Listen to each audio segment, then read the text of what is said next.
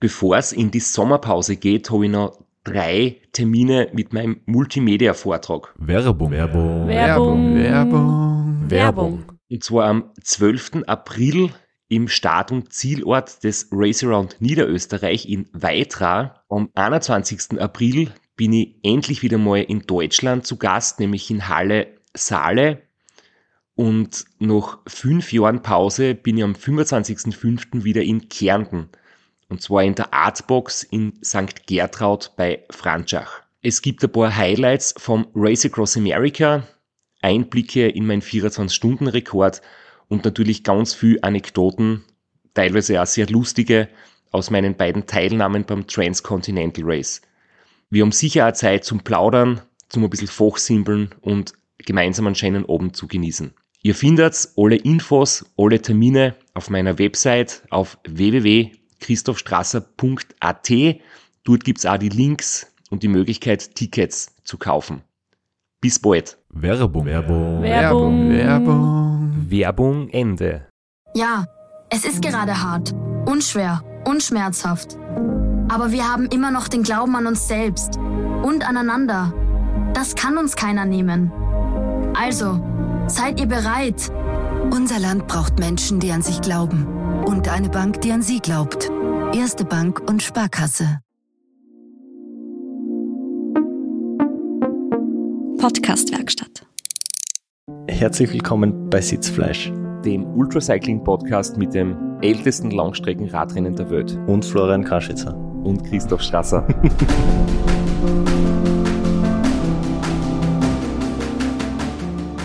Ja, ist vage genug, aber macht trotzdem Lust auf, auf die Folge, glaube ich. Ist ein gutes Intro. Wir sind heute alle drei schon ein bisschen aufgeregt. Wir haben heute endlich wieder mal Besuch im Studio und ähm, wir haben echt ein cooles Gesprächsthema. Wir haben uns jetzt schon sehr oft unterhalten über, sagen wir mal, das klassische Ultracycling, also mit Support Crew. Wir haben uns schon gerade in den letzten Wochen sehr viel überhalten über unsupported Ultracycling, aber wir haben uns noch nicht über die eigentlich älteste Disziplin unterhalten, nämlich die sogenannten Brevets. Und dazu haben wir heute einiges vorbereitet. Also Flo, du hast nichts vorbereitet, ich wollte gerade sagen, du hast was vorbereitet. Ich bin äh, frisch, frisch da wie eine leere Tafel und bin bereit, überrascht zu werden. bevor wir jetzt mit unserer Episode durchstarten, haben wir noch eine Nachricht von unserem heutigen Werbepartner. Straps, wir sind zwar sehr verschiedene Menschen, aber wir haben eine Sache gemeinsam und zwar haben wir eine gemeinsame Routine. Nicht nur den Podcast, den wir wöchentlich produzieren, sondern auch unsere Morgenroutine. Ich habe mich tatsächlich von dir überzeugen lassen und bin jetzt auch begeistert von AG1 von Athletic Greens. Mit seinen 75 Vitaminen und Mineralstoffen ist es ein ideales Frühstück oder besser gesagt die Morgenroutine vorm Frühstück. Wobei, wie du richtig sagst, wir sind sehr unterschiedlich und ich nehme es nicht immer in der Früh. Es gibt ja Tage, wo ich zum Beispiel ein nüchtern Training mache. Das heißt, gleich nach dem Aufstehen aufs Rad und dann gibt's die Nährstoffversorgung direkt nach dem Training. Im Zusammenspiel mit einer gesunden und ausgewogenen Ernährung hilft dir AG1 von Athletic Greens dabei, deine Speicher wieder aufzuladen und bei der Regeneration nach einer harten Trainingseinheit. Das gilt jetzt für dich. Bei mir schaut die Sache ein bisschen anders aus. Bei mir geht es hauptsächlich darum, dass ich mir in der Früh sehr viel Zeit erspare und mit mehr Energie in einen langen Arbeitstag starten kann. Das Gute an AG1 ist auch das, dass es in Pulverform geliefert wird, aus rein pflanzlichen Zutaten. Und durch die Pulverform kann es vom Körper sehr gut aufgenommen werden. Es ist außerdem vegan, laktosefrei, glutenfrei und frei von zugesetztem Zucker. Das war jetzt die technische Antwort, warum mir das taugt, dass das in Pulverform geliefert worden ist. Und zwar ist es auch der einzige Grund, warum ich es schaffe, in meine tägliche Morgenroutine einzubauen, ist, weil es super einfach angerührt ist. Man nimmt einfach einen Löffel AG1 Pulver, vermischt es mit Wasser, fertig. Das Ganze ist trinkbereit. Aber damit ich da jetzt niemanden falsche Hoffnungen mache, ein besserer Radlfahrer wird niemand werden, wenn er AG1 trinkt. Aber wer auf eine gute Nährstoffversorgung achtet, kann einen Beitrag zu seiner Regeneration leisten, kann einen Beitrag zur Stärkung seines Immunsystems leisten Und wenn du gut drauf bist, kannst du besser trainieren und dann wirst du ein besserer Radlfahrer werden. Das klingt ja sehr vielversprechend und wenn auch du die Vorteile von AG1 von Athletic Greens kennenlernen willst, dann kannst du das unter www.athleticgreens.com slash Sitzfleisch bestellen. Und in unserem Partnerangebot gibt's noch fünf Travel Packs plus einen Jahresvorrat von Vitamin D gratis dazu. Und damit gehen wir weiter zur heutigen Episode. Wir haben auf jeden Fall jemanden da, der viele von den Privés schon gefahren ist und der nicht nur übers Radlfahren erzählen wird, sondern auch über ganz großes Thema, nämlich einfach über Ernährung, über Stoffwechsel. Und deswegen haben wir uns schon mal überlegt, zwei Folgen zu machen. In der ersten Folge heute wird es in erster Linie um die Langstreckenradrennen, um die Privés gehen. Und dazu begrüßen wir Jeff Häuserer. Hi. Hallo, grüß euch. Servus, danke fürs Kommen. Sehr gerne. Ich freue mich so, dass ich da mal bei euch im Studium sein darf. Ist echt eine große Ehre für mich. Wir haben jetzt da einfach mit dem Begriff Privé so um uns geworfen, weil wir wie selbstverständlich davon ausgehen, dass jeder weiß, was das ist. Aber vielleicht sollte man es zur Sicherheit einfach nochmal kurz erklären. Vielleicht, Jeff, magst du uns das gleich erklären, weil ich habe bei meiner Recherche im Prinzip halt ähm, mir noch das vorbereitet, das möchte ich noch vorweg schicken. Der große Trend zu den unsupported Rennern, den gibt es eigentlich seit 2013. Da hat der Mike Hall erstmals das Transcontinental Race gegründet und seitdem gibt es sehr, sehr viele Events in der Richtung. Das RAM gibt es seit 1982, zufällig mein Geburtsjahr, aber dort gibt es keine Altersklasse 40 bis 50. Beim Ramp beginnt die Altersklasse erst ab 50. Das heißt, genau, du hast so. nur gute zehn Jahre in der allgemeinen Klasse vor dir. unter den Nachwuchsfahrern gelistet. Und äh, das ganz bekannte Brevet, eigentlich eines der ältesten Radrennen überhaupt der Geschichte, Paris, Brest, Paris, gibt seit 1891. Damals war es ein Rennen für Profis und seit 1931 gibt es auch für Amateure und als Brevet. Und dazu gibt es zur Qualifikation, zur Vorbereitung und einfach zum spaßmäßig mitfahren auf der ganzen Welt viele, viele Privés und da bist du viel unterwegs und bitte erzähl uns ein bisschen was davon. ja, also da habt ihr euch das, das, äh, die Olympiade, genau, der Randonneure, also so heißen quasi die, die Radler oder Radlerinnen, die diese Privés bestreiten, äh, ausgesucht und das ist wirklich das größte äh, Brevet, wo jeder Randonneur irgendwann einmal gern hin will. Und äh, dazu muss man äh, sie qualifizieren bei diesem Brevet speziell und hat ein paar andere Rahmenbedingungen, die man da einhalten muss. Und generell einmal zum Randonneurwesen ist zu sagen, es gibt einen, einen weltweiten äh, Verband, wo, der quasi in jeder, in jedem größeren Staat oder Land also eine, eine lokale Niederlassung hat und da werden solche Brevets veranstaltet. Brevets sind einfach nur äh, relativ lange äh, nicht Radrennen, nämlich absichtlich keine Rennen. So steht es auch im, im Reglement. Ein Brevet ist eine, sagen wir es einmal so, ein, eine Radfahrt, wo eher so das Erlebnis im Mittelpunkt stehen sollte und nicht der Renncharakter. Ähm, es wird natürlich wie immer auch anders gelebt. Da gibt's dann die internen Ranglisten und da gibt's natürlich äh, ambitionierte Menschen, die da gern als erstes Retour sein wollen, wenn es äh, wenn's darum geht, 600 oder 1600 oder noch mehr Kilometer zu machen. Äh, aber in Wirklichkeit geht's darum, äh, ja, die Natur, das Land kennenzulernen, äh, mit Menschen einfach gemeinsam Rad zu fahren und ganz anders wie halt in einem äh, unsupported DCR-Rennen äh, ist da auch sogar die gegenseitige Hilfe erlaubt. Und äh, zwischen den Radlerinnen, ich, ich hoffe, ich sage jetzt nichts Blödes, man darf nicht von außen äh, Support annehmen.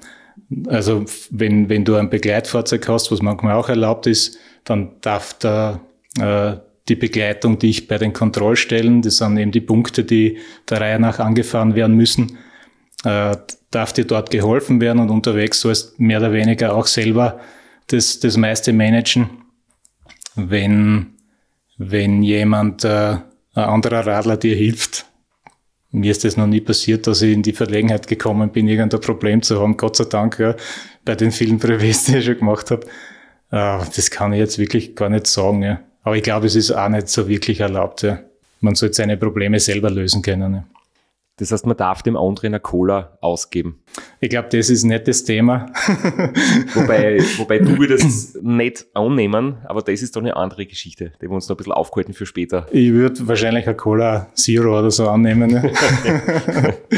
aber ich glaube schon, dass es, äh, also es wird dir keiner einen Strick draus drehen, wenn du quasi auch diese Kollegialität und diese Kameradschaft, die ja offiziell auch gefordert ist und gewünscht ist, dass das ein dass das ein Erlebnis, ein gemeinsames Erlebnis sein kann, dann wird wahrscheinlich jemand äh, dir auch gern helfen dürfen, dein, dein Botschen zu picken oder solche Dinge zu machen. Ja.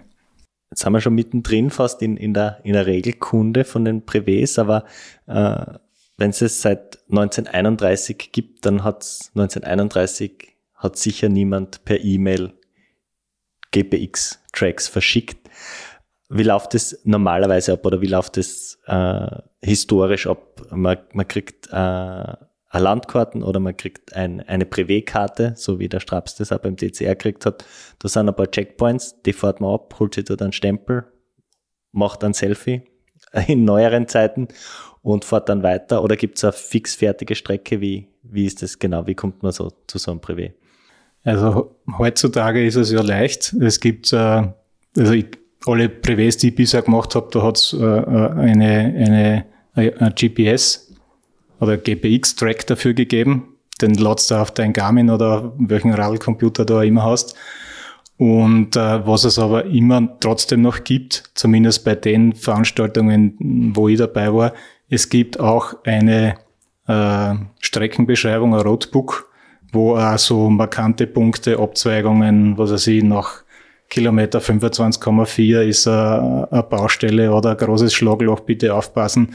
Oder dort und dort abbiegen oder nach 100 Kilometer ist die erste Kontrollstelle bei der Tankstelle so und so. Und äh, mit dem kommt man auch, wenn man Karten hat, äh, nach wie vor zurecht, auch wenn man jetzt nicht so ein Fan des, der, der neuzeitlichen äh, Navigation am, am Rennrad ist. Ähm, ich habe diese kleinen Büchlein, die man da meistens kriegt. Man, jetzt bei 200 oder 300 Kilometer ist das jetzt kein Büchlein, sondern, äh, weiß ich nicht, ein, ein DIN A3, DIN A3 Plattel oder so irgendwas. Nein. Vier, oder? V fünf, meine. Okay. Und äh, das in Wirklichkeit brauchst du nicht, wenn du sicher sein kannst, dass dein, dass dein Garmin oder so nicht ausfällt, dann, dann geht das ja. Vor allem, wenn du nur 200 bis 600 Kilometer oder so hast, da bist du am Tag oder so unterwegs oder, oder weiß ich nicht, 25, 27, 30 Stunden maximal und da sollte quasi der Garmin der neuesten Generation auf jeden Fall durchhalten und äh, das funktioniert. Aber je nach Veranstalter gibt's den Aufwand und auch das äh, Paris-Brest-Paris hat ein schönes dickes, äh, dickes Büchlein, das man da mitkriegt, schön gebunden, wo man unterwegs äh, jederzeit schauen kann, wo man, wo man sich befindet und wo man hin muss, wenn man wirklich in der Pampas steht. Ja. Ich kann mich selbst erinnern, wenn ich kurz so einen Rückblick äh, einbringen darf. Ich bin 2005, wo ich eigentlich angefangen habe mit dem Sport, Privés mitgefahren. Das war wirklich damals so ein Training und da bin ich ähm, ein Teil von dieser Serie gefahren, weil es gibt ja üblicherweise 200, 300, 400, 600 Kilometer. Das sind so die Standarddistanzen, die man quasi in einem Jahr fahren muss, wenn man sich für Paris, Brest, Paris qualifizieren will. Und dann gibt es halt nur die richtig großen, exotischen, wie hast du vorher gesagt, die großen drei. Und ein paar mehr. Und ein paar mehr. die großen drei. Genau, es gibt halt du wirklich ganz spezielle, aber so die 2, 3, 4, 600er sind eigentlich die sagen wir fast genormten, das immer gibt in, in vielen Ländern und du musst mal jetzt eins davon fahren, damit man qualifiziert ist. Und ich bin das 200, 300er gefahren, einfach als Trainingsrennen unter Anführungszeichen. Und ich kann mich erinnern, damals eben diese einfolierte A5-Karten oder so, was das war. Und da habe ich noch keinen Radlcomputer gehabt. Da war noch der Magnet in den Speichen, der halt die Umdrehungen und die Geschwindigkeit misst und das war's. Ähm, aber ich, ich, kann mich noch erinnern, es war damals schon so, dass man halt ähm, bei den Kontrollstellen, dass da teilweise welche gibt, wo halt was zum Essen organisiert ist oder wo die Teilnehmer was zum Essen kriegen oder wo es bei den längeren dann auch Schlafplätze gibt, Turnsaal oder eben irgendwie Räumlichkeiten, wo man dann quasi im Vorfeld auch schon seine Zeit dort hinterlegen kann, muss nicht wirklich viel mittransportieren. Eigentlich hat man gar nichts mit, außer dem Trikot und halt was zum Essen. Aber Betreuung unterwegs soll es ihm keine geben, sondern in den an den Kontrollpunkten kann man seine Sachen irgendwie deponieren. Und das war eigentlich, finde ich, ganz ein cooler Einstieg, weil, ähm, weil es halt ein Kompromiss ist. Oder eine Mischung aus dem, was, was wir bis jetzt immer so besprochen haben. Und ich glaube, man kann wirklich sagen, dass, wir haben ja die Frage auch schon gekriegt, was für Einsteiger und, und Hobbyfahrer, die jetzt nicht den großen Aufwand betreiben wollen oder können, gute Einstiegsmöglichkeiten sind, wenn man Weitradfahren anfangen will. Und ich glaube, da kann man die Privés wirklich empfehlen, oder? Auf jeden Fall. Man, mir ist ja selber genauso gegangen. Ich, ich habe irgendwann gemerkt, okay, das, das längere Radfahren, das liegt mir schon langsam äh, aus verschiedensten Gründen und äh, habe dann auch eher durch Zufall gehört, ich habe das vorher auch nicht gekannt, äh, von den Randonneuren Austria und äh, eben dem Ferdinand und der Edith Jung, die das da in Österreich echt super organisieren. Da muss man wirklich ein großes Danke sagen, dass die das seit 2006 jetzt machen. Die organisieren eben 200er, 300er, 400er, 600er Brevets und sogar 1000 Kilometer Brevet gibt's in Österreich. Und äh, die machen da wirklich einen, einen, einen großen Aufwand auch zusammen mit, mit freiwilligen Freunden und Helfern, ähm, dass es da ein, zwei, drei bei den langen Kontrollstellen gibt, wo es dann auch warmes Essen kriegst äh, oder zumindest äh, unterwegs kriegst irgendwo, wenn du gerade in der Pampas bist, äh, äh, steht zumindest ein Wasserkanister dort und, und ein paar Colas und so weiter, die du da mitnehmen kannst. Und das ist wirklich genial.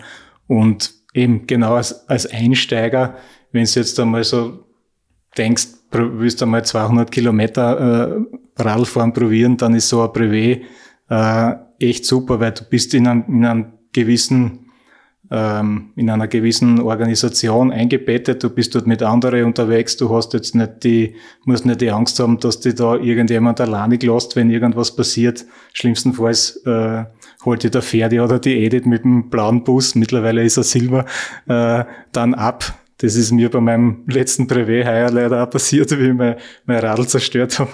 Und äh, das funktioniert einfach, ja. Und es ist einfach du lernst, du kommst irgendwie ein bisschen in diese Szene da rein.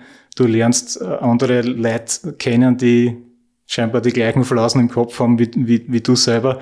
Und es macht einfach Spaß. Und natürlich gibt's dann da, also mein erstes Brevet, was ich da gemacht habe, ist, dass da stehst, äh, das, das startet meistens in, in äh, Heid ans Felden, das ist in der Nähe von Linz. Und da gibt's halt so, so ein eine Tennishalle, wo wir da wegstarten. Und der Pferde äh, halt die Ansprache und lässt uns dann los und sperrt nur den Verkehr ab. Und ich stehe da halt auch mit 60, 70 andere und dann fahren die ersten weg und denke, also das war so, glaube 200 Kilometer und die, die, die gasen da an, als ob das jetzt der Zielsprint wäre. Ich gedacht, hä, was passiert da gerade? Ja? Dann probierst du natürlich da dabei zu bleiben und spätestens nach eineinhalb, zwei Kilometer weißt, das war eher Blödsinn. Und dann schaust, dass du dein eigenes Tempo kriegst und dann siehst dann vor dir die Leute, die halt vielleicht auch zwei Minuten noch länger dran gehängt sind an die wirklich schnellen. Und dann bilden sie so richtig wirklich homogene Gruppen, mit denen du halt deine 200, 300 Kilometer äh, dann absolvierst. Und so wie es bei mir war, wenn es dann mehrere von diesen Privés machst, dann triffst halt die, dieselben Leute wieder und es entsteht wirklich eine, Freundschaft. Und dann machst vielleicht einmal ein längeres Privé gemeinsam oder machst da privat irgendwelche Dinge zusammen und es ist wirklich äh, ja eine schöne Bereicherung quasi für dein, für dein sportliches Leben und da in, in deinen Freundschaftskreis kannst du wirklich gut äh, damit aufbauen oder erweitern bin ja selbst ein großer Fan von Ferdi Jung, nicht nur von seinen organisatorischen Fähigkeiten, sondern auch von ihm als Radlfahrer. Ich habe ein paar Mal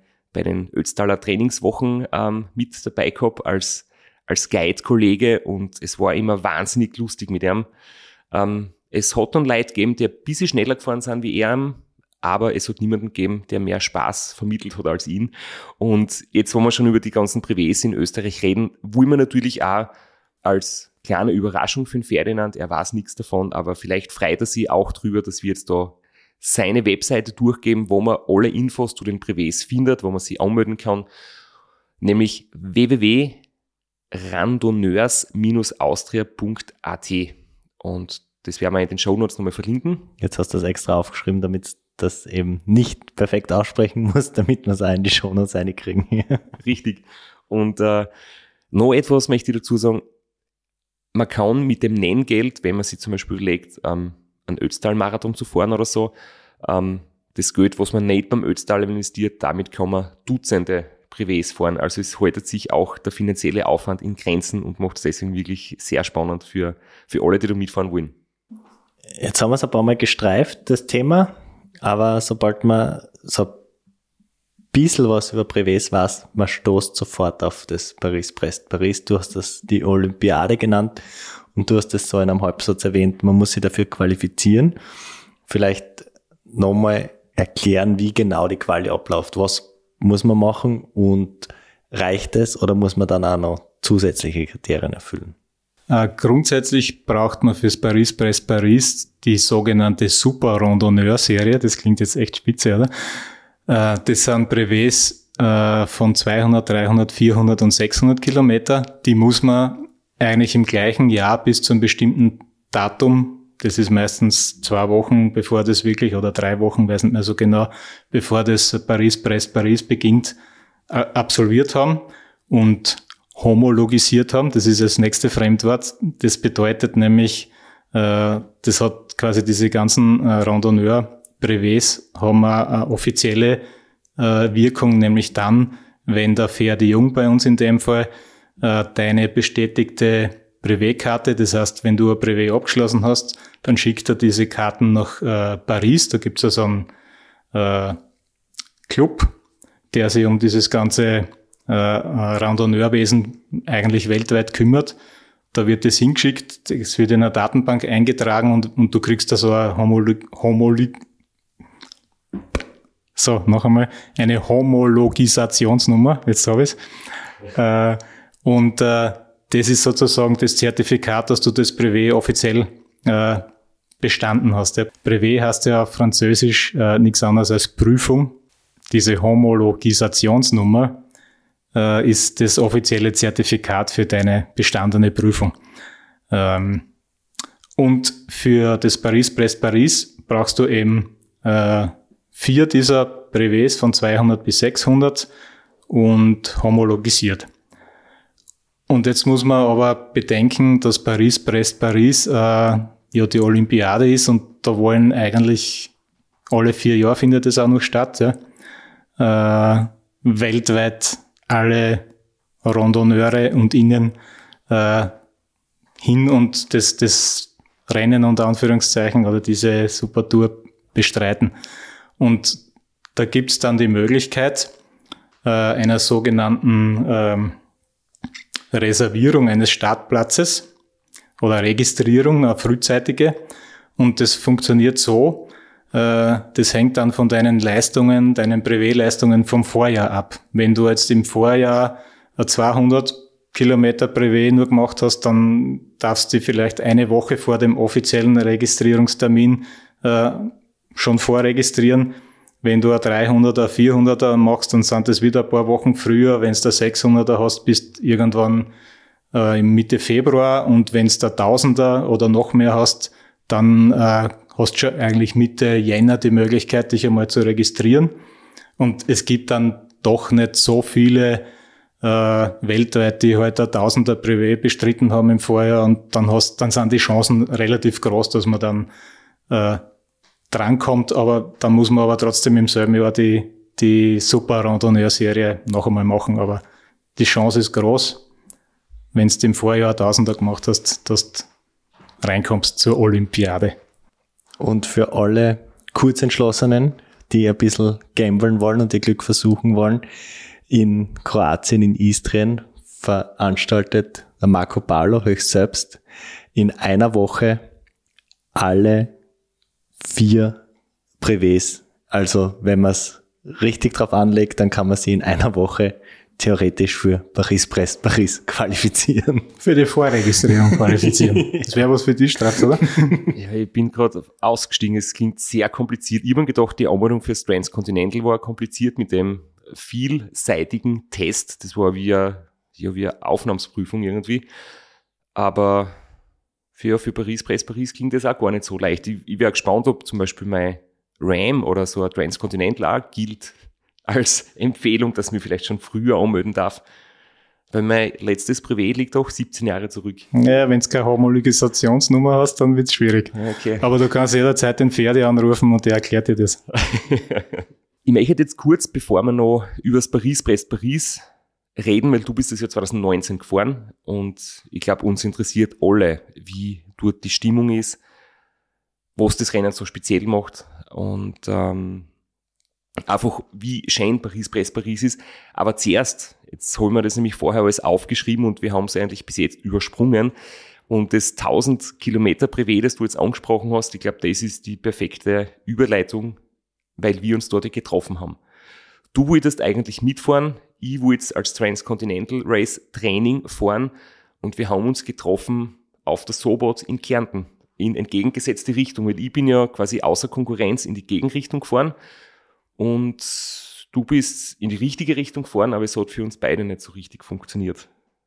Ähm, und wir haben uns natürlich kennengelernt einige Jahre vorher beim Big Break 2016. Da sind wir beim Frühstück zusammengesessen und haben so ein bisschen zum Plaudern angefangen. Und ich habe mir halt eingekaut, äh, Brot, Semmel, Nutella, alles mögliche, hauptsächlich viel Kohlenhydrate, weil wieder Bergetappe angestanden ist und du hast gegessen Gemüse, Eier, Käse und ich mir gedacht, aha, das ist sehr interessant und äh, dann hast du mir eigentlich erzählt, dass, dass du halt eine spezielle Ernährungsform wählst oder wählen musst. Äh, ja, und wir haben uns auch getroffen in Gran Canaria letztes Mal, ähm, quasi in meinem Trainingslager. Und vielleicht erzählst du auch noch kurz von unseren Begegnungen bisher, also warum du 2016 beim Big Break so ungewöhnlich gefrühstückt hast und wieder an dein Tausender Privé nach der Sobot weitergegangen ist oder warum es auch verunglückt ist. Okay, ja, warum ich beim Big Break so komische Sachen gegessen habe, im Unterschied zu dir, das ist äh, schnell erzählt, aber hat eine längere Geschichte. Ähm, ich habe im März 2014 eine Diabetes Typ 1 LADA-Diagnose bekommen. Das heißt, äh, ich habe ein Problem mit meinem Blutzucker gekriegt, dass meine Bauchspeicheldrüse mehr oder weniger kaputt war und das nicht mehr so richtig funktioniert hat und habe nach ein bisschen Recherche dann eine ketogene Diät angefangen. Das heißt, sehr kohlenhydratreduzierte Ernährung. Und da stellt sich dann der Körper auf, auf ein anderes äh, Stoffwechselsystem, Fettstoffwechsel um. Und da musst du halt dann gewisse Dinge äh, am Anfang über dich ergehen lassen und dann wird es äh, relativ normal. Und beim Big Break, das war dann zwei, zwei Jahre später nach dieser Diagnose, nach circa eineinhalb Jahren äh, Keto-Ernährung, äh, da war ich dann auch wieder einigermaßen leistungsfähig und habe ein bisschen trainiert, davor schon ab dem Herbst und habe dann gedacht, jetzt probiere mal, wie schaut so ein, ein Rennen aus. Das waren ja doch ich glaube 900 Kilometer und, oder 800 Kilometer und, und 19.000 Höhenmeter oder so. Wie kann ich da performen mit meinem ohne Kohlehydrat, damals wirklich strikt ohne Kohlehydrate.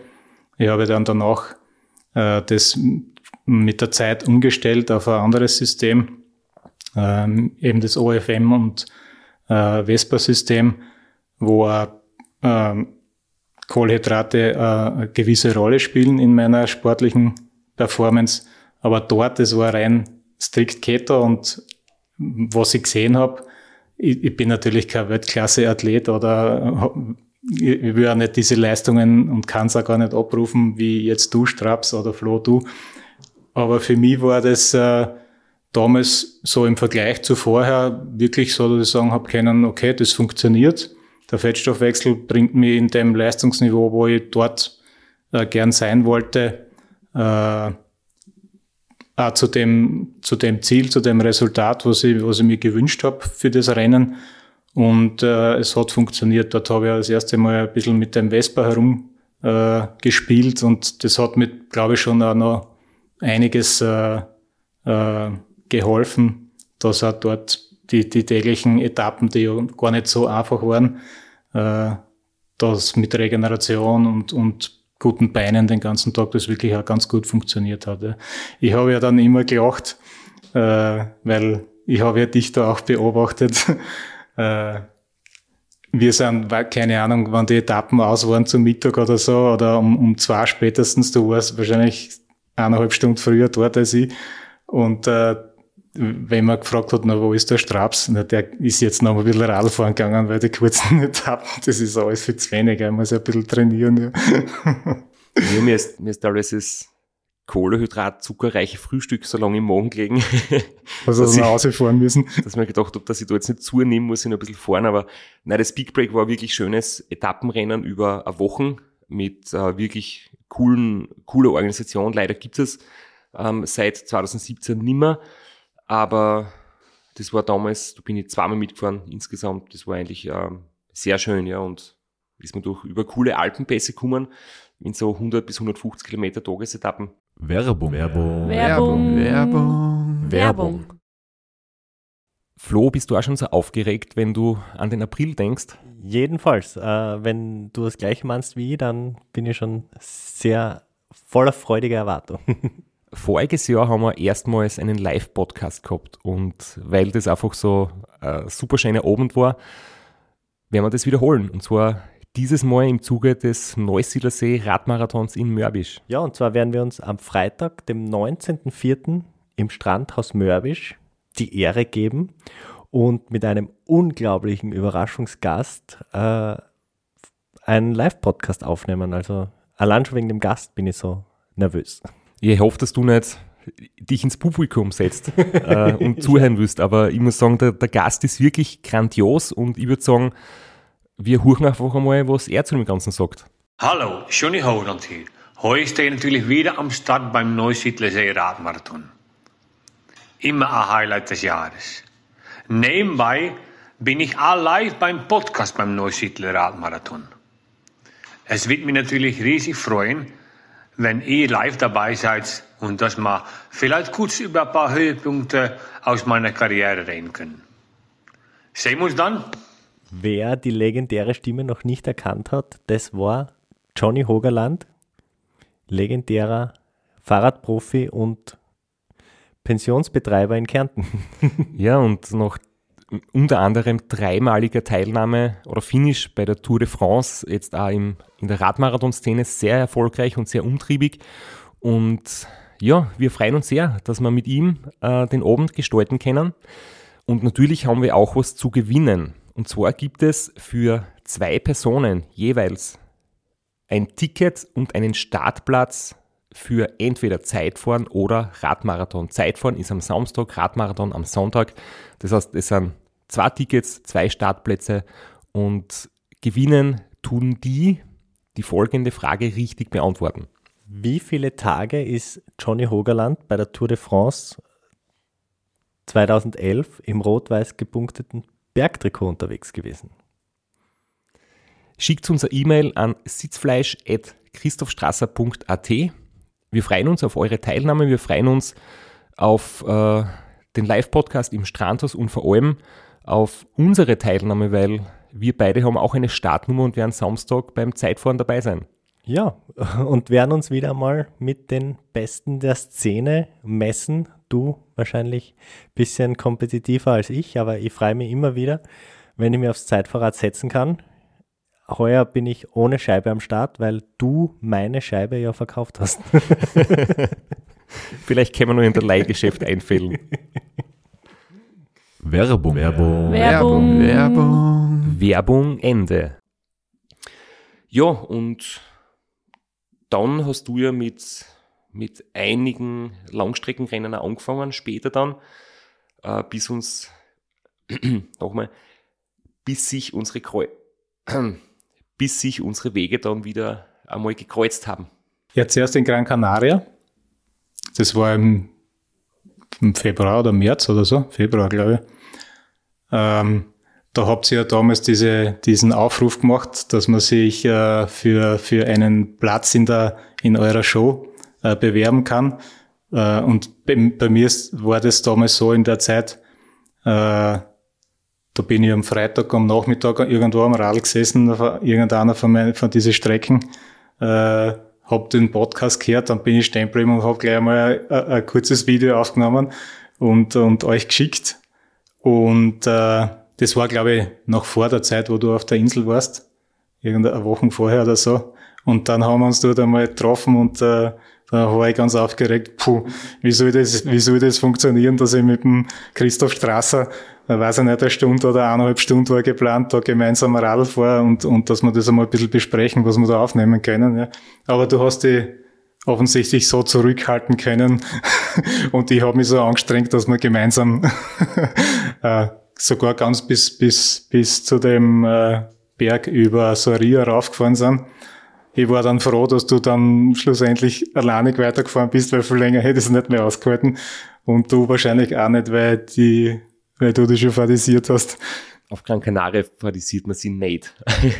Vor allem nicht, wenn man gemeinsam fährt. Das war, war eine sehr coole Ausfahrt. Ähm, auf der Sobot, wie war das dann bei dir? Ich habe da das eh schon mal erzählt, dass ich meine Generalprobe fahren wollte und war halt einfach von den Tagen zuvor ein bisschen geschlaucht und äh, mein Licht an dem Tag versagt und ich habe es dann quasi verkürzt oder besser gesagt abgebrochen. Ähm, was ist bei dir nicht so Grund gelaufen? Also das war ein Wochenende, das will ich nicht mehr wieder so erleben. Also ein schwarzes, ein schwarzer Freitag war es eigentlich schon, weil, na Blödsinn, es hat der, am Donnerstag in der Nacht schon angefangen, weil das, das Privé wäre in Linz um, um Freitag in der Früh losgegangen bis, bis Sonntag, ja genau. Und ich wollte, ich habe mich angemeldet, bin, habe am Donnerstag den ganzen Tag noch echt viel zum Hakeln gehabt und habe dann um, weiß ich nicht, um 8 oder 9 angefangen, schnell mein Radl äh, zusammenpacken und ein paar Sachen, wo ich glaube, hab, die brauche ich halt für die drei Tage. Das ist ja nicht viel, wenn man nur drei Tage unterwegs ist, oder? Und setze mich ins Auto, fahre Richtung Linz und auf der Westautobahn da irgendwo äh, nach Gieshübel oder so mal ein Botschen beim Auto, ja. Bis das dann einmal äh, gelöst war und der ÖMTC da war. Also ich hab's Radl selber gewechselt, äh, so viel kann ich noch, ja.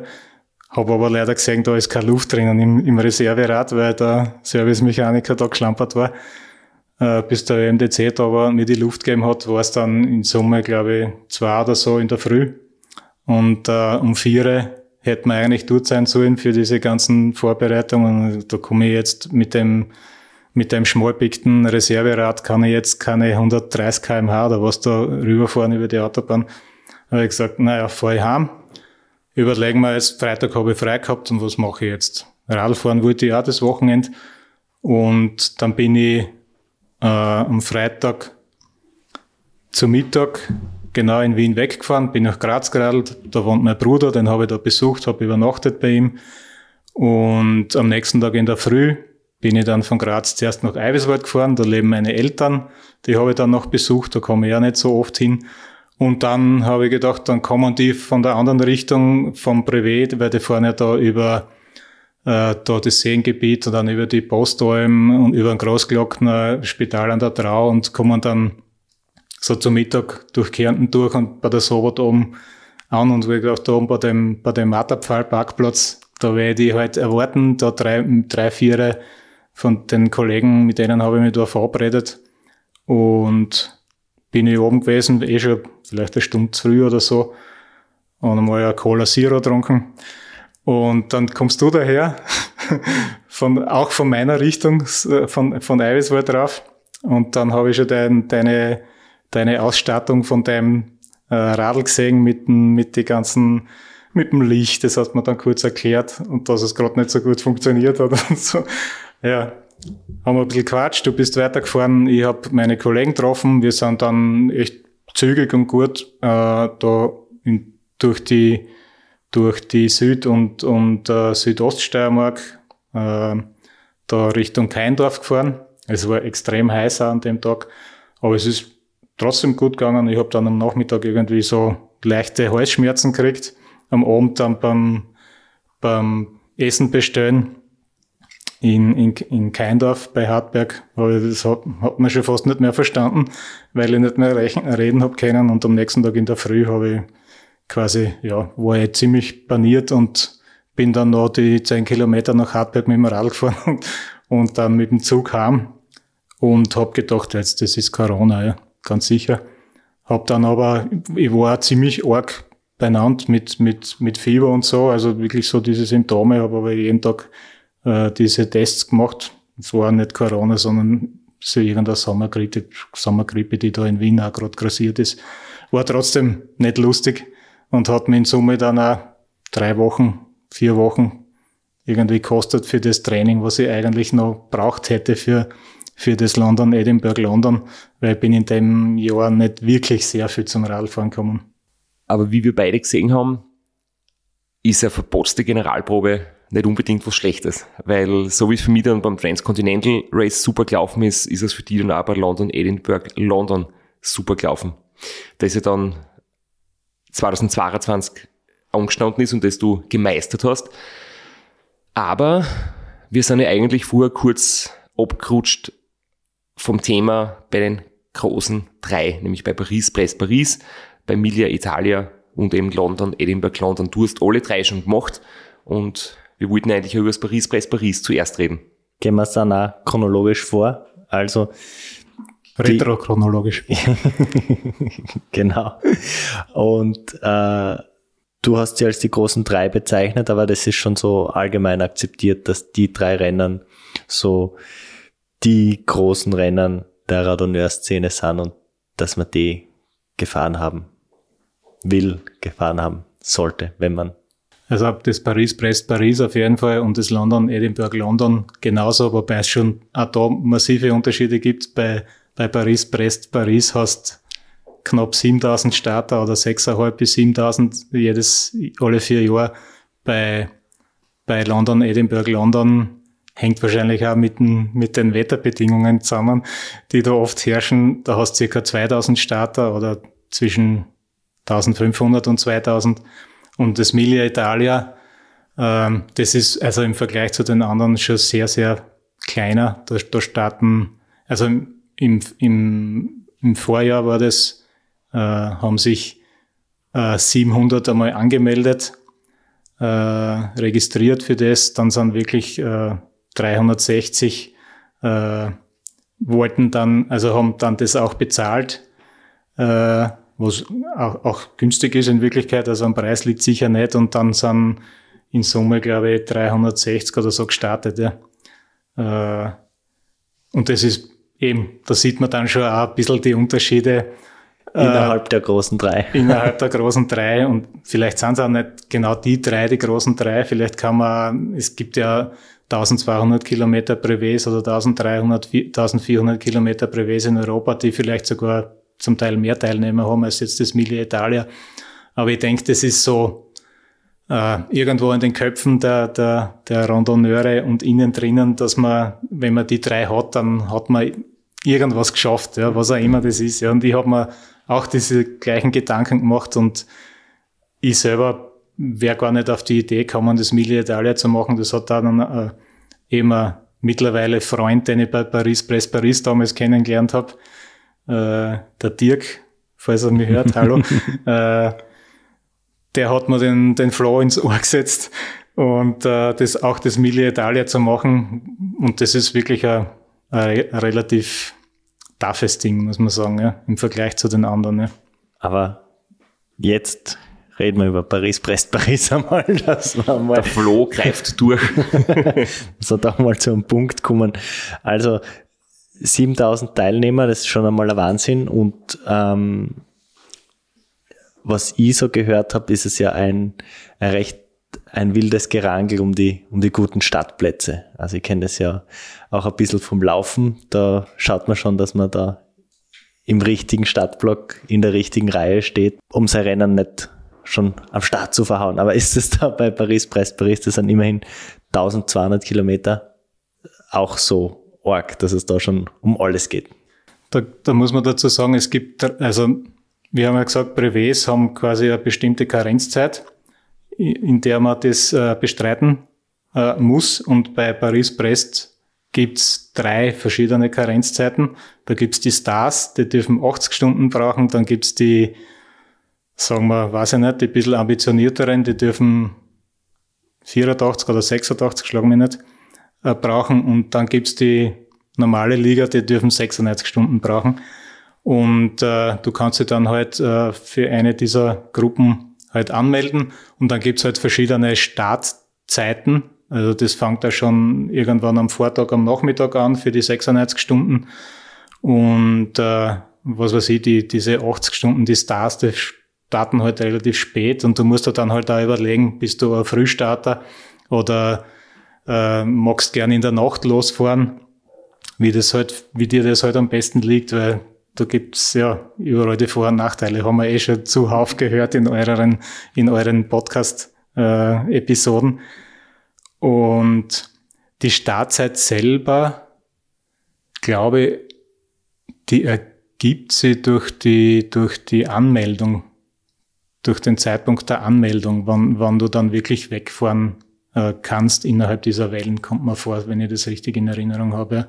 Du kannst ja noch irgendwie so einen Bike-Check, den gibt's bei Paris, Brest, äh, den musst du machen. Da, da wird dein Rad angeschaut. Da kannst du, glaube ich, noch irgendeine Zeit aussuchen. Werden da Schaltaugen auch kontrolliert?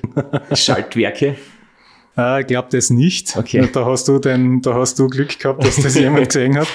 Äh, dort wird halt geschaut, ob das Licht funktioniert, mehr oder weniger als andere du bleibt dir das der Flo auch braucht, ja. Beim Wegfahren hat es ja noch funktioniert. Und dort, äh, glaube ich, also dort haben es damals noch, ich weiß nicht, ob es jetzt immer noch so ist, äh, bei der, die nächste Austragung ist ja nächstes Jahr. Da haben sie dann auch wirklich geschaut, ob du quasi diese Auflegerlänge, die, die darf halt äh, nicht vor deinen, vor deinen, äh, wie sagt man da, Lenkergriffen äh, noch vorstehen, wegen, wegen irgendwelchen Sicherheitsregeln. Wie beim Triathlon. Da ist so ähnlich, ja. ja. Das, das schaust du dann an und bei den anderen zwei, also bei, bei London hat es überhaupt keinen Bike-Check gegeben, also das war dort egal da bist auf dich halt äh, reduziert, wenn's, wenn irgendwas nicht funktioniert, dann wirst du eh ausfallen sozusagen. Und bei der, beim Mille Mille Italia hat es auch einen Bike-Check gegeben. Die haben auch im Jahr genau Licht und Bremsen und, und ob der Helm passt, haben sie geschaut. Ja. Wenn du jetzt bei Paris Press Paris startest, ich kenne die Geschichten, wo dann bei den Kontrollstellen wirklich ja so viel los ist, weil halt dort die Leute was zum Essen holen und was zum Trinken nachfüllen und teilweise auch Betreuer haben, die dann halt bei den Kontrollstellen warten dürfen und halt dir was zum Essen, Trinken schon vorbereitet haben. Und ich glaube, da ist ja immer ein ziemliches äh, Gerangel, dass man da früh genug dort ist, damit man nicht quasi im Pulk der Radfahrer dann irgendwie ja, da Zeit verliert oder so. Ähm, wie ist das und wie ist überhaupt so die Stimmung? Weil man hört immer die Geschichten, dass da so viele Fans an der Strecke stehen, dass man durch Dörfer durchfährt, dass da so viel los ist, dass die Bewohner anfeiern und, und dass du irgendwie die, die ganze Region oder eigentlich halb Frankreich quasi an dem Wochenende mitlebt. Ja, nehmen wir mal die, die, die schönen Sachen äh, äh, zuerst. Diese, diese Volksfeststimmung, die da wirklich zwischen Paris, Brest und wieder Retour äh, da stattfindet. Das ist, also ich glaube, das muss so ähnlich sein wie bei der Challenge Rot, wenn die da den, den, den Berg da rauffahren. Äh, vielleicht nicht so viel tausend Leute, äh, die da links und rechts stehen, aber du hast wirklich äh, entlang der, der gesamten Strecke immer wieder Leute, die einfach auch unmotiviert, wenn du da vorbeifährst, in einer Gruppe klatschen und jubeln und, und, und auf Französisch die halt weitertreiben, zum Teil auf Englisch und so. Äh, das ist das eine. Du hast der ganzen Strecken entlang in jeder Ortschaft, zum Teil auch außerhalb, so kleine Stände, private, wo, wo du halt die Leute, äh, weiß ich nicht, äh, äh Wasser, Cola, Tee, Kaffee, äh, Baguette, Crepe, also wirklich dir das echt auch gratis zur Verfügung stellen. Zum Teil gibt's auch Stände, wo halt, die halt auch ein bisschen was damit verdienen wollen, ist eh klar. Aber der Großteil ist echt äh, wirklich so Support durch die Bevölkerung und, und auch so die, diese, diese Stimmung, die, die, die, da, die, die da weitertreibt. Manchmal bist gar nicht weg von dieser, von dieser äh, Labestation, weil du fängst einfach mit jemandem zum Sprechen an dort und, und der verwickelt dich in ein Gespräch und das ist, das ist wirklich total schön. Und ich glaube auch, dass das so, dass der, der Charakter von dem Paris Press Paris halt auch so viele Menschen da anzieht, die da mitmachen wollen und mitfahren wollen. Ja. Und es ist egal, das ist Tag und Nacht. Du kriegst, wenn du in der Nacht irgendwo unterwegs bist, du wirst nie irgendwo äh, verdursten oder verhungern oder wenn es dir kalt ist, dann kriegst, weiß ich nicht, sagen wir alle spätestens zehn Kilometer steht so ein Standel und du kriegst wieder was. Ja. Und in die Ortschaften sowieso. Also wirklich genial. Das ist wirklich schön. Ja. Und die zweite Frage war den, äh, genau, die Kontrollstellen. Das ist ganz klar jetzt nicht ganz das Positive. Also ich sag, das, was dort angeboten wird, das ist super. Ja. Da gibt's wirklich gutes Essen. Da gibt's auch äh, Schlafstellen äh, in der Nacht mit so Matratzenlagern und äh, zum Teil auch mit Wegdienst, wenn du willst, ja, sagst, ich will jetzt zwei Stunden pennen oder so, dann wirst du wieder aufgeweckt. Aber, äh, und weil du gesagt hast, das hängt dann davon ab, wann du dorthin kommst. Es ist, also die Schnellen, die sind, ja, die kommen dorthin, die haben wahrscheinlich, die sind in zehn Minuten, Viertelstunde spätestens durch, wenn überhaupt, ja, weil du musst da quasi auch den Stempel holen und registrieren und dann halt noch, weiß nicht, Wasser auffüllen, wenn's, und wenn's nicht mehr willst, dann bist du vorbei, wenn's wenn du diese Kontrollstelle nutzen willst zum Essen, zum Trinken und du gehörst quasi zur unter Anführungszeichen Mittelschicht, dann sind da hunderte, 200, 300, 400 Leute, weil wenn 6.500 Leute, äh, wenn sie das über, sagen wir, acht Stunden vom Start äh, aufteilt, da hast du immer massig Leute. Und dann ist wirklich, dann sind wirklich sehr lange Schlangen oft vor bei der Essensausgabe oder zum Teil auch schon, wenn du den Stempel abholst, äh, zum Registrieren und das kostet dann schon. Also du kannst dann schon, ich habe viel zu wenig Zeit kalkuliert, weil ich habe ja äh, ein ganz vornehm, vor, noch einmal, ein ganz vornehmes Wohnmobil äh, dabei gehabt, die Sabine und, und Freunde haben mich da begleitet und bei den Kontrollstellen halt supportet und ich habe auch da drinnen schlafen können. Und ich habe sozusagen das dieses Essens- und Dingsangebot nicht gebraucht, aber allein bis ich den Stempel geholt habe, ist oft wirklich eine Viertelstunde vergangen. Ne? Und ich habe so, ich weiß nicht, im, im Schnitt so zehn Minuten gerechnet, offiziell, dass ich an der Kontrollstelle bin und dann halt die restliche Zeit, dass ich halt im Wohnmobil versorgt werde. Aber das, da kommt dann schon was zusammen. Das, das, das Gute ist, dass, es, dass da die Kontrollstellen bei Paris-Brest nicht äh, so eng beieinander sind, und man eh also nicht so viele Kontrollstellen hat, wie jetzt zum Beispiel bei, bei London, Edinburgh, London. Gut, da ist die Strecken dann auch wieder um einiges länger, dadurch kommen auch wieder viel mehr Kontrollstellen zusammen. Ne? Aber da summieren sich schon die Zeiten ein bisschen. Ne? Aber trotzdem ein tolles Angebot an den Kontrollstellen. Und wenn es dir um ein Projekt geht, dann wartest du das gerne. Und auch so ein bisschen die Stimmung aufsaugen ist sicher nicht schlecht dort bei den Kontrollstellen. Ja, das ist ein Wahnsinn. Ich meine, da kommen, ja, wie, wie, wie bei, bei, bei London genauso die Radfahrer von der ganzen Welt. Und eben auf der Strecke und bei den Kontrollstellen, da ja, lernst du einfach Leute kennen. Da, ja, die Stimmung ist super. Vor allem am Anfang noch, da sind alle sehr euphorisch und, und äh, freuen sich, dass sie schon so weit gekommen sind, schon bei der ersten Kontrollstelle sind. Und wenn es bei der gleichen Kontrollstelle beim Retourfahren ankommst, dann schaut die Stimmung, weil meistens ist ja die, wird die Kontrollstelle ja bei der, bei der Rückfahrt auch wieder angefahren. Dann schaut die Stimmung oft schon ganz anders aus, ja, bei den letzten 100 Kilometern oder so vor, vor Ende. Wie ist das dann eigentlich? Du wirst wahrscheinlich nicht für allein fahren müssen, oder? Also du, du findest irgendwie Gruppen, Windschattenfahren ist ja, ist ja nicht nur erlaubt, sondern auch irgendwie erwünscht oder so, weil es auch von der Sicherheit wahrscheinlich auch ganz gut ist, vor allem in der Nacht und so. Gibt es dann Phasen, wo du trotzdem allein fährst, weil es kein Tempo gibt, wo irgendwie andere Leute sich mit dir das Tempo teilen oder weil du vielleicht mehr Panne hast und stempeln musst oder bist du dann die ganze Zeit in kleinen Gruppen unterwegs und vor allem, wann bist du eigentlich dann wieder zurückgekommen? Also bei Paris war es, ich glaube, vielleicht bin ich da wirklich drei, vier, fünf Stunden einmal wirklich allein gefahren. Aber bei den, bei diesen Massen an Startern, du wartest halt dann, äh, wenn du keinen Preis gewinnen willst, den es sowieso nicht gibt, wartest halt dann ein paar Minuten und dann kommt wieder eine kleine Gruppe, zwei, drei, vier Leute vorbei. Und meistens ist es sogar so, und, und da kann ich mir an wirklich schöne Bilder erinnern, so wie wir durch die Nacht gefahren sind.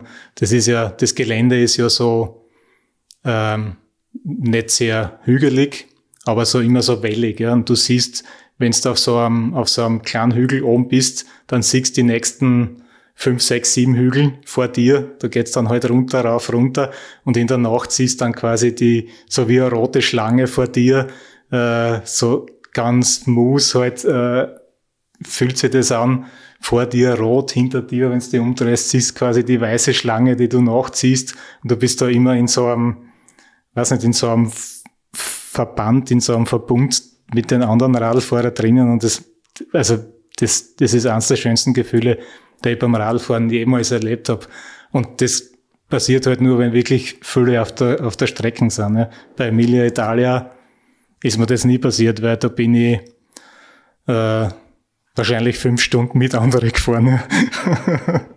du hast gesagt, also es ist natürlich sowieso kein Rennen und niemand schaut auf seine Zielzeit, aber äh, du weißt ja natürlich trotzdem, wie lang hast du für die 1200 Kilometer gebraucht? Da muss ich jetzt auch eine Geschichte dazu erzählen. Ich rede so viel heute, oder? Ähm, ich habe natürlich einen Plan gehabt und wollte, äh, der Plan war sehr ambitioniert. Ich wollte in 60 Stunden Retour sein oder, oder in 65, 60 oder 65. Ich glaube eher 65, weil 60 ist schon sehr schnell.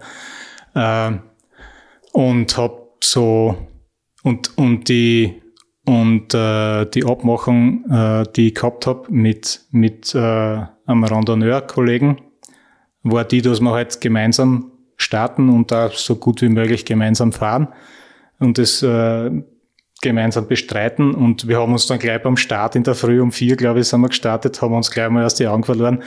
Und irgendwann, ich glaube, bei der dritten Kontrollstelle, so nach 250, 300 Kilometer, haben wir uns dann wieder getroffen. Äh, das war der Otto. Und äh, der Otto hat dann leider am Ende dieses Tages schon ein Knieproblem gehabt und hat sich nicht mehr so gut bewegen können. Und äh, ich, dann sind wir aber gemeinsam gefahren bis zu dem, äh, zu der nächsten Kontrollstelle, wo ich halt äh, eine Schlafpause geplant habe und er natürlich auch. Also es war jetzt nicht geplant, dass der, dass der Otto jetzt bei uns im Wohnmobil schlaft.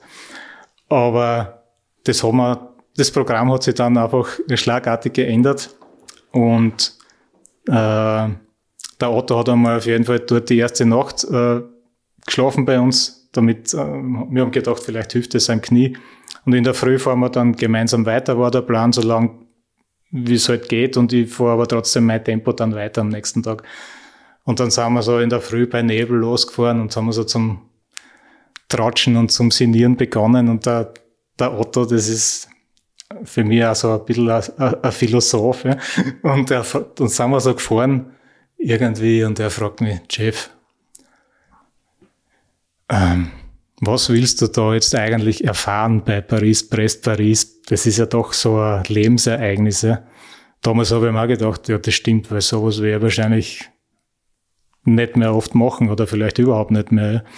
Und da, da sind wir halt auf das Ganze zum Rennen gekommen. Ja, diese, diese ganze Stimmung, diese ganzen Angebote unterwegs, da einfach nur da durchrauschen und nur das Notwendigste äh, nehmen und keinen Kontakt mit den Leuten aufnehmen und einfach auf, den, auf diese ganze Stimmung verzichten und einfach nur blöd auf, aufs Vorder-, aufs, aufs Hinterradl vom Vordermann schauen.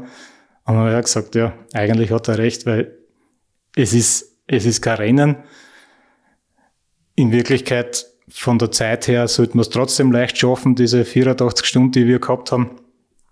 Und dann war quasi sozusagen der Hebel umgelegt und von diesem, ähm, in, also ich habe da so zwei Modi, mit denen ich unterwegs bin. Ja, das eine ist sozusagen das normale Radfahren, Radwandern, Radausflug und das andere heißt bei mir halt ambitioniertes Radeln, ja, wo ich halt dann wirklich auch ein bisschen ein Ziel verfolgen will. Ja. Und das hätte ich dort auch geplant gehabt, aber das habe ich dann wirklich am, am zweiten Tag in der Früh durch die Diskussion mit dem Auto verworfen. Und dann ist das wirklich ein, ein super schöner, äh, ein super schönes Erlebnis gewesen für mich und möchte das wirklich, und ich bin wirklich auch froh, dass ich den Hebel dort umgelegt habe und das alles miterlebt habe, was ich dann wirklich auch miterlebt habe. Das heißt, der Otto hat dich entschleunigt. Der Otto hat mich entschleunigt, ja. Sehr schön. Im wahrsten Sinne des Wortes, ja. Also, und das Ziel war, weil du gefragt hast, wie lange wir dann wirklich gebraucht haben, ja. Äh, wir sind dann äh, mit 78 Stunden in, in Paris wieder angekommen. Ja. Also um 13 Stunden mehr als geplant. Ja. Aber ihr habt dreimal das Erlebnis gehabt, die Nacht zu fahren. Dreimal die Lichterketten, rot und weiß vor und hinter dir. Genau. Und drei volle Tage französische Gastfreundschaft. Das ist ja ein Traum, ja. Und, und äh, ich, ähm, das ist ja für mich äh, auch ein, ein Erlebnis, wenn ich eben am, länger am Radl bin, dann kann ich ja mich ein bisschen anders verhalten, ernährungstechnisch. Ja weil dann äh, macht quasi die, die Bewegung und das Ganze rundherum, wie da der Stoffwechsel funktioniert, wenn du dich halt bewegst, äh, macht es dann auch für, für mich möglich, dass ich dann halt einmal ein Paket isst oder ja, irgendein ein Croissant oder die, also diese wirklich tollen Dinge, die man halt in, in Frankreich auch kriegt. Ja, und das habe ich dann natürlich auch genossen und habe mir auch dafür die Zeit genommen. Trotzdem war es dann nicht dein letzter Event und den nächsten, da hast du ja dann schon die Radeln mit Ambition auf die Fahne geschrieben. Im Jahr drauf beim Mille Italia, da wolltest du es dann schon nochmal wissen quasi. Genau, das war dann auch wirklich so geplant. Die war da der Otto nicht mit, um dich zu entschleunigen, oder? Stimmt, der Otto war da nicht am Start. Ja. Das war eher eine überschaubare Gruppe an Österreicher, die, die dort am Start waren. Ich glaube fünf in Summe. Und da wollte ich dann wirklich äh, einmal schauen, wie, wie schaut das für mich sportlich aus, wenn ich ambitionierter unterwegs sein will. Und äh, das hat 1600 Kilometer und eine Karenzzeit von 136 Stunden. Und äh, mein Plan war, dass ich das in 120 Stunden mache. Das heißt, mit ein bisschen äh, Reserve und halt da wirklich, das ist dann für mich auch schon ein bisschen, äh, da muss ich schon auch schön treten, ja. Und das kostet dann ein bisschen was.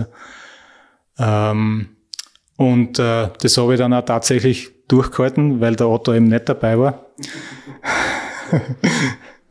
und ähm, habe es dann tatsächlich in 116 Stunden geschafft. Und da hat wirklich auch sehr viel funktioniert, obwohl es auch sehr schlimme Erlebnisse zwischen gegeben hat, weil da waren meine Einschätzungen, was so äh, das Höhenprofil und was es heißt, eh nur mehr 400 Kilometer flach dann dahin zu fahren, was das alles so bedeuten kann. Ne?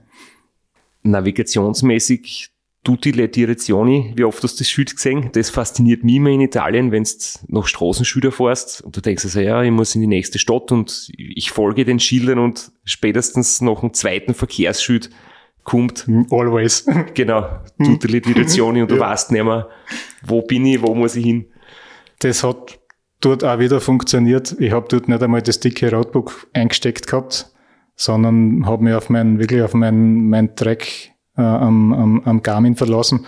Das hat da ohne Probleme funktioniert. Der hat rechtzeitig piepst, wenn ich abbiegen muss und äh, das war sehr, sehr gut. Der Name des Rennens und bevor ich es jetzt falsch aussprich, bitte hilf mir kurz, wie man es richtig ausspricht. Das heißt Mille Miglia Italia, 1000 Meilen durch Italien. 1000 Meilen durch Italien, genau, das sind 1600 Kilometer. Ähm, wir haben jetzt Paris, Brest, Paris, logischerweise, wissen wir dort ungefähr ein Streckenverlauf, geht ziemlich gerade zwischen den zwei Städten ähm, von Paris zur Küste und Retour. Aber äh, bitte erzähl uns kurz, wie ist circa der Streckenverlauf bei den 1600 Kilometern in Italien? Wo geht's los und wo geht's hin? Du fährst, also du startest in äh, der Nähe von Mailand, dann geht's da mal Richtung Genua, fährst eine Zeit lang am, am Meer entlang, dann kommst du durch die Toskana. Äh, da gibt's zwei so größere Seen. Der eine ist der Bolzano, den anderen habe ich mir nicht gemerkt. Also du kommst also an Siena, Florenz dort vorbei auf jeden Fall, also äh, relativ nahe und drehst circa, ich würde sagen 100, 150 Kilometer vor Rom, drehst wieder ab und fährst dann Richtung, äh, noch einmal über den Apennin drüber, Richtung äh, Ostküste und äh, durch die Po-Ebene entlang des Po's dann zum Schluss wieder Retour nach Mailand. Das ist eigentlich auch gerade ein großer Vorteil, der mir auffällt. Ähm, bei allen anderen Rennen muss man dann mit einem Chibo-Sackerl anreißen, mit einem alten Rucksack und dann sein Gewand wegschmeißen vor dem Start. beim Seven Serpents Flow Tour oder beim Transcontinental in Brüssel, du kannst deine Ausrüstung im Hotelzimmer lassen. Du musst nichts wegschmeißen, weil du hast Start und Ziel im gleichen Ort. Das ist richtig. Sehr ja. praktisch. Sehr angenehm. Ja, ja und das ähm, vielleicht zum, zum Profil von dem äh, Mille Mille Italia.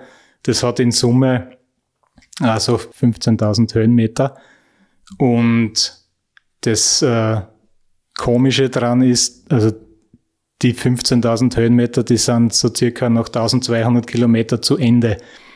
Und danach hast du vielleicht noch 300 Höhenmeter, die du bei den 400 Kilometern äh, noch machen musst. Ja. Und das war immer so für mich, wenn ich da jetzt, wie ich da in die Nähe von die 1200 gekommen bin oder am letzten Berg, okay, da fahre ich jetzt noch runter und dann fängt es einfach gemütlich zum Wehren an und dann rulle ich halt und tritt ein bisschen dazu und, und komme dann äh, ohne Probleme nach, nach Mailand retour. Ja. Aber das war überhaupt nicht so. Die, die Thematik war, es war zwar flach, dafür war es ein bisschen windig und die Straßen sind derartig schlimm dort durch die Gegend, wo sie uns da durchgekarrt haben. Da ist wirklich, also wenn du in Österreich ein Privé fährst und die schlechteste Straßen, die du, die du dort erwischt, ist trotzdem noch wie ein Bowlingbahn der Gänge.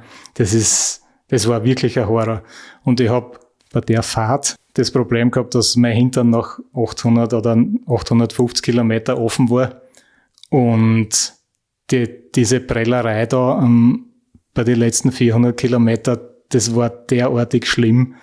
Da habe ich dann sehr viel im Stehen fahren müssen und, und stehend fahren habe ich jetzt nicht sehr oft trainiert vorher, weil das war als, übrigens das erste Mal, das fällt mir gerade ein, dass ich, dass ich Aufleger am Radl montiert habe.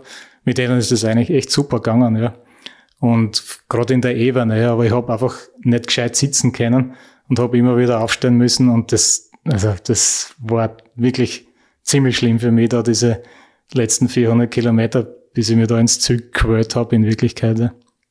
Ich glaube, was wir uns jetzt alle noch nicht ganz genau vorstellen können, ist das Schlafen bei so einem Privé. Wir haben jetzt gehört, du bist knapp fünf Tage unterwegs gewesen. Es gibt die Möglichkeit, bei den Checkpoints ähm, zu schlafen. Ähm, wie schaut es dann in der Praxis aus? Gibt es genügend Checkpoints? Wie viel schlafst du dann zum Beispiel bei so einem Rennen? Oder gibt es dann einmal Situationen, dass du irgendwo einen Schlafsack ausrollst in der Wiese oder an der Bushaltestelle oder dir ein Zimmer nimmst unterwegs? Und wie viele Stunden kann man dann ungefähr sich vorstellen, dass du in diesen circa fünf Tagen quasi geschlafen hast? Also bei diesen langen äh, Dingen ist es so, dass ich circa drei Stunden am Tag versuche zu schlafen. Und das halt so meistens, wenn es irgendwie passt, so von Mitternacht bis drei, dann brauchst du noch wieder ein bisschen Zeit, bis du wieder am Rad sitzt und dann hast vielleicht nicht mehr lang, bis das, bis das äh, bis die Dämmerung wieder da ist und ich, mir macht das Nachtfahren eigentlich auch nichts nichts Besonderes aus. Habe mittlerweile auch ein sehr gutes Licht auf deinen Anraten hin. Und äh, es ist halt nicht immer so, dass du halt, wenn du dich auf eine Kontrollstelle verlässt, dann bist du halt zu einer bestimmten Zeit dort, dann kannst du überlegen, okay, fährst jetzt noch weiter und suchst da unterwegs irgendwas. Das habe ich eigentlich noch nie gemacht. Bei mir hat es offensichtlich bis jetzt immer so passt, dass es, ja, bin ich halt einmal um 11 angekommen oder erst um eins oder zwei und habe halt ein bisschen später oder früher geschlafen. Das hat bis jetzt gut funktioniert. Und ich muss ja auch dazu sagen, bei Paris habe ich ja das Wohnmobil gehabt. Da kannst du, also du darfst, also unterwegs dürfte ich nicht schlafen zwischen den Kontrollstellen, weil das wäre dann verbotener Support. Aber äh, bei der Kontrollstelle hast halt dann schon deine, dein eigenes Betty, das ist schon ganz fein. Und bei Emilia Italia habe ich, da ist die Sabine wieder dabei gewesen, diesmal aber nur mit unserem Minivan. Und da habe ich halt hinten im, im, im großen Kofferraum diese drei Stunden gepennt. Hat genauso gut funktioniert. Da habe ich die Kontrollstellen auch nicht genützt, weil gerade bei Emilia, Emilia Italia war das Angebot auch nicht so berauschend äh, und war gar nicht so viel Platz. Es sind ja bei weitem weniger Teilnehmer gewesen. Und das äh, habe ich dann dort nicht in Anspruch nehmen müssen. Wir haben vorher von deiner verpatzten Generalprobe gehört für das Rennen, das du dann heuer gemacht hast. London, Edinburgh, London. Äh, 1500 Kilometer.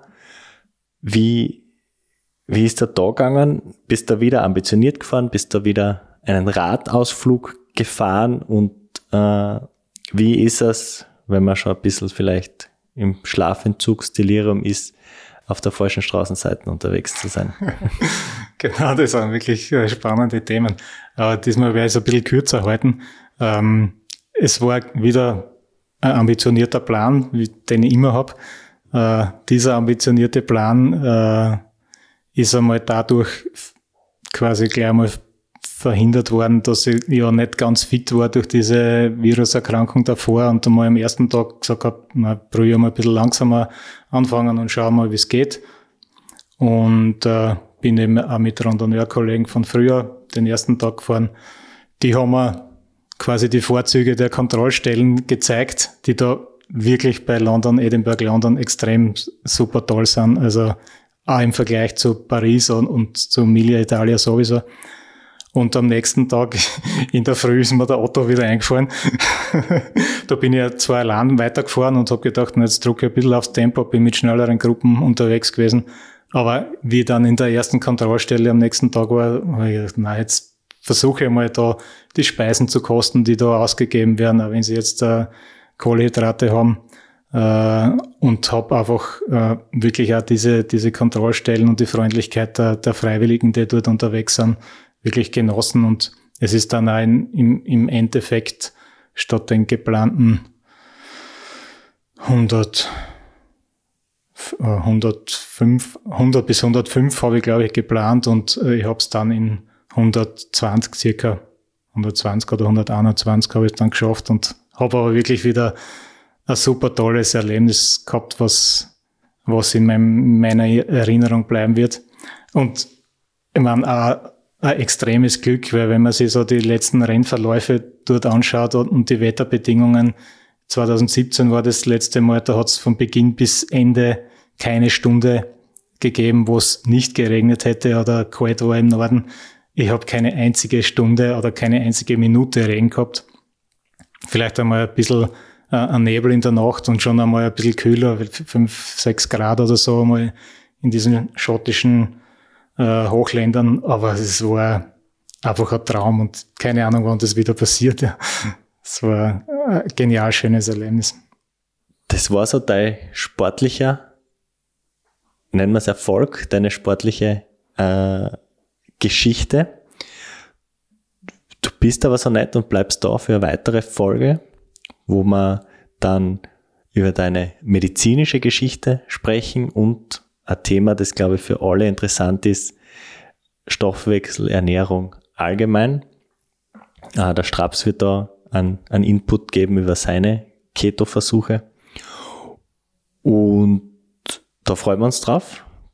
Und das hören wir uns dann in 14 Wochen, na, in 14 Tagen an, nicht in 14 Wochen.